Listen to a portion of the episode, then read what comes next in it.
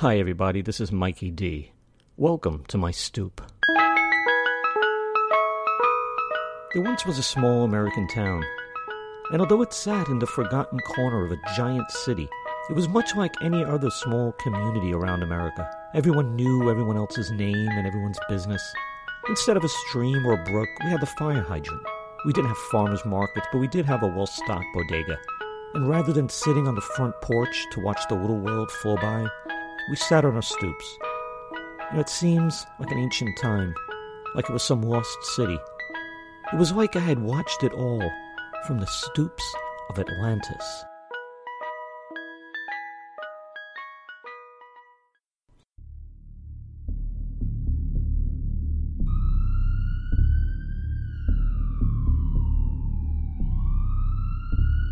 I needed a hit.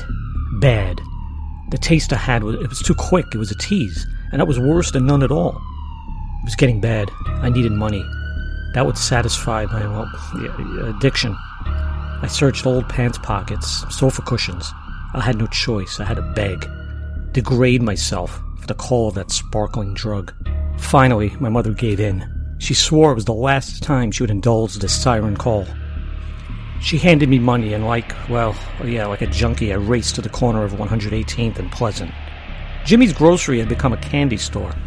Inside stood a trio of arcade games Pac Man, Defender, and my crutch, Asteroids. Like three ladies of the evening in Old Times Square, they stood flashing their assets. I slipped a coin in the slot and got ready to smash more space rocks. I had become addicted to a video game.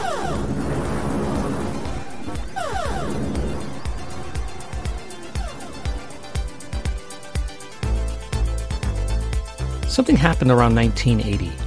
Pac Man and Asteroids had been out a year or so, amongst other games, but it took a bit of time for them to sneak in, linger around, and whisper temptations to us all, tempt us away from the stoops of Atlantis. Suddenly, it was less important to come up with original games and ways to pass the time. The solution cost a quarter of a buck. I was part of a transition generation, the kids who would go from street players to video game players. We knew life in both worlds. And it was not just a transition in how we played, it would affect everything. We were to see the world change its ketchup philosophy. Yep, ketchup is the perfect symbol of how life changed from the pre digital days to the digital ones. Their ketchup's coming out a lot slower than ours does. That's not good manners. Oh, you noticed our Heinz. Here, taste it.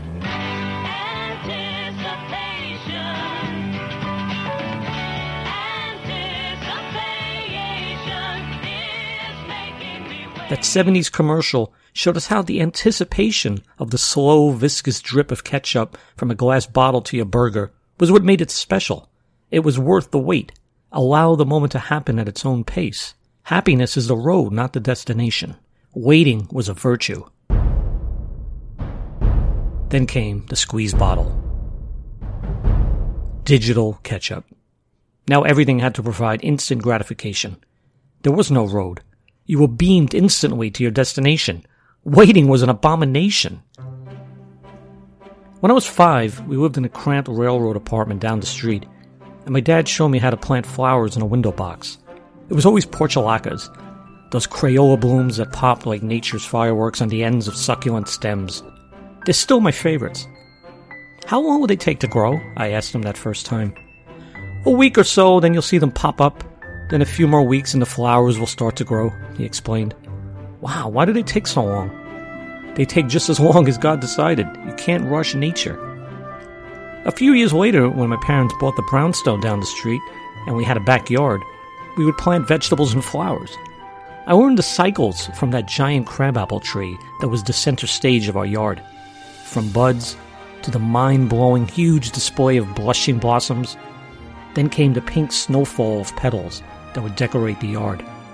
Then, slowly, the little green buds of fruit would inflate under the summer sun until the sour mini apples were ready to eat and curl your lips around your tongue with this intense flavor. Next, the leaves turned yellow and brown, and the fall would occur, covering the yard in piles of crunchy fun. And on and on. We planted cucumbers one spring, and I watched as the vines crawled like snakes across the soil past the peppers and tomatoes. They took their sweet time. Time. Time passed in lazy days by friends, holidays, barbecues, and hobbies. Hobbies. My dad and George Lucas made me fall in love with filmmaking. That old regular 8 movie camera was a lesson in time. You had three minutes to shoot. Lighting and exposure had to be right, no wasted frames. Certain amount of educated guesswork. Oh, and by the way, on the halfway through the roll, you had to open the camera and flip the film reel without exposing it all to sunlight. to care and caution. Then it was off for processing. There are few things more exciting and scary than snaking that reel of film through the projector's gears to see what, if anything, came out. You ended up happy or disappointed? And if so, you'll learn what not to do next time. Scott and me tried creating a stop motion version of Star Wars with plastic figures. We talked and talked about recreating the entire movie as this amazing stop motion masterpiece. Now, we never shot more than one roll, but the three minutes we did shoot was fun.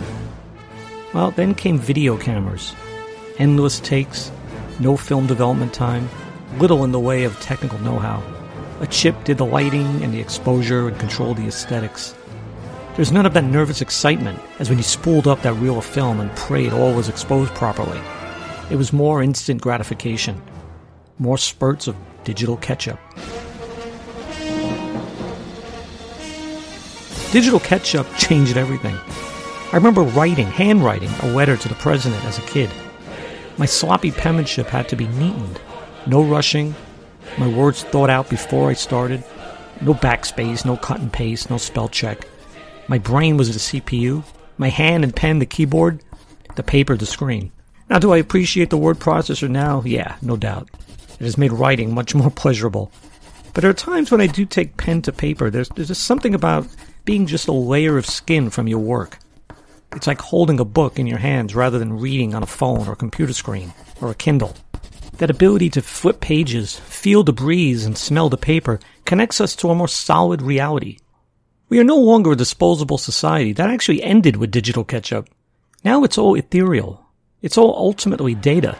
Watch a modern baseball game and see how many references there are to exit velocity and other dull metrics as opposed to talking about the human instincts that always made baseball, with its freedom from time, the most mystical of sports. They're turning it into an accountant spreadsheet, like a living video game, in code. And back then, well, I did appreciate the new video games. Of course I did. I still do. And I'm a huge fan of virtual reality. Perhaps I see it as a transition to a new version of reality, Admittedly, back in the day, there was something very satisfying about watching the screens of asteroids break into smaller and smaller bits until screen after screen flashed you closer and closer to that cool achievement of turning over the game, which meant you crossed a hundred thousand point mark. Then, when done, you would type your three letter tag and it would post proudly in the top score list. My tag was MCD. Hers was FAZ, and she always had me beat. I think she was what really hooked me on video games.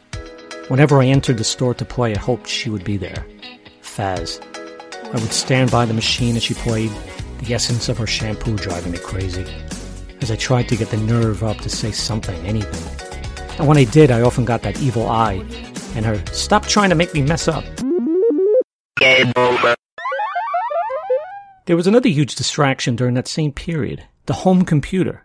I got my Commodore VIC-20 and my life changed. I was becoming hooked and pretty good at programming, but that sort of work kept you inside. For the first time, I was choosing not to go outside. This was all very unsociable, unless Faz and her friends rang my bell to hang out. Then it was like the Cars song, I don't mind you coming here and wasting all my time, which it ended up being. I mean, let's face it, we all have one great unrequited love in our life. But that, well, yeah, that's a whole other episode.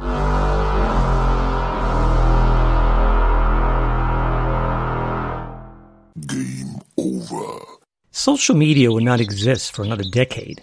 But the seeds were planted, and soon the changes would poke up from the surface, and one day bloom and distract us all from so much that goes on around us. Like the flowers we pass on the street as we gaze at our phones, the stars in the sky, the people that stroll past, they too gazing at glass screens with tiny billboards scrolling by so fast as to have little meaning. If I had to pick the perfect opposite of social media, it would be gardening. Social media has come to mean demanding instant gratification for sound bites and shallow memes that require no more than a passing scroll to ingest. It's really no different than looking out a window of a car and reading passing billboards and shouting out one or two word critiques of a new McDonald's item or whether it tastes better than the new motor oil on the following sign. We've become utterly obsessed with proving our minutia is better than their minutia. We spend hours arguing, sharing, reposting, retweeting, liking, loving, and watching splashes of digital ketchup stains. It has become very difficult to get people back to the wonderful anticipation of the slower, the more complex, and the nuanced analog ketchup. It was late September when I was eight or so. The vegetable garden was overgrown and weeds were returning, and most of the cucumbers, peppers, radishes, and tomatoes were picked. It would be nine months or so until the new crops were planted. But I loved wandering through overgrown plants, reaching into the soil with my hands. I would often find the treasures of lost plastic soldiers, as if they were lost in jungles, or shiny marbles poking up from dull dirt, or a cool insect, or rock. And I would sometimes crouch low, trying to project myself down into the mini forest to make my own imaginary adventure. And that's when I spotted it a monster, a huge submarine of a cucumber. It had been sitting there all summer, fattening up on rainwater and sunlight. The biggest one I'd ever seen. I ran excitedly to my parents, who laughed with joy at the sight of it. Then it was picked and later that day sliced and enjoyed. There is no analog of that experience in the digital world. Sometimes we need to put down that bottle of digital ketchup and step out to where the real things live, breathe, laugh, and cry. Back out to the stoops of Atlantis.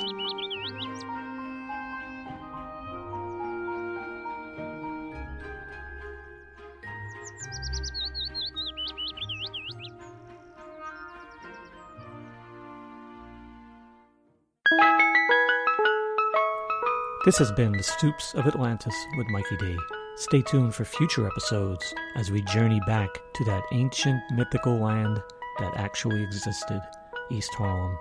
And please join the Stoops of Atlantis Facebook page, follow me on Twitter, and subscribe on YouTube or iTunes. See you next time.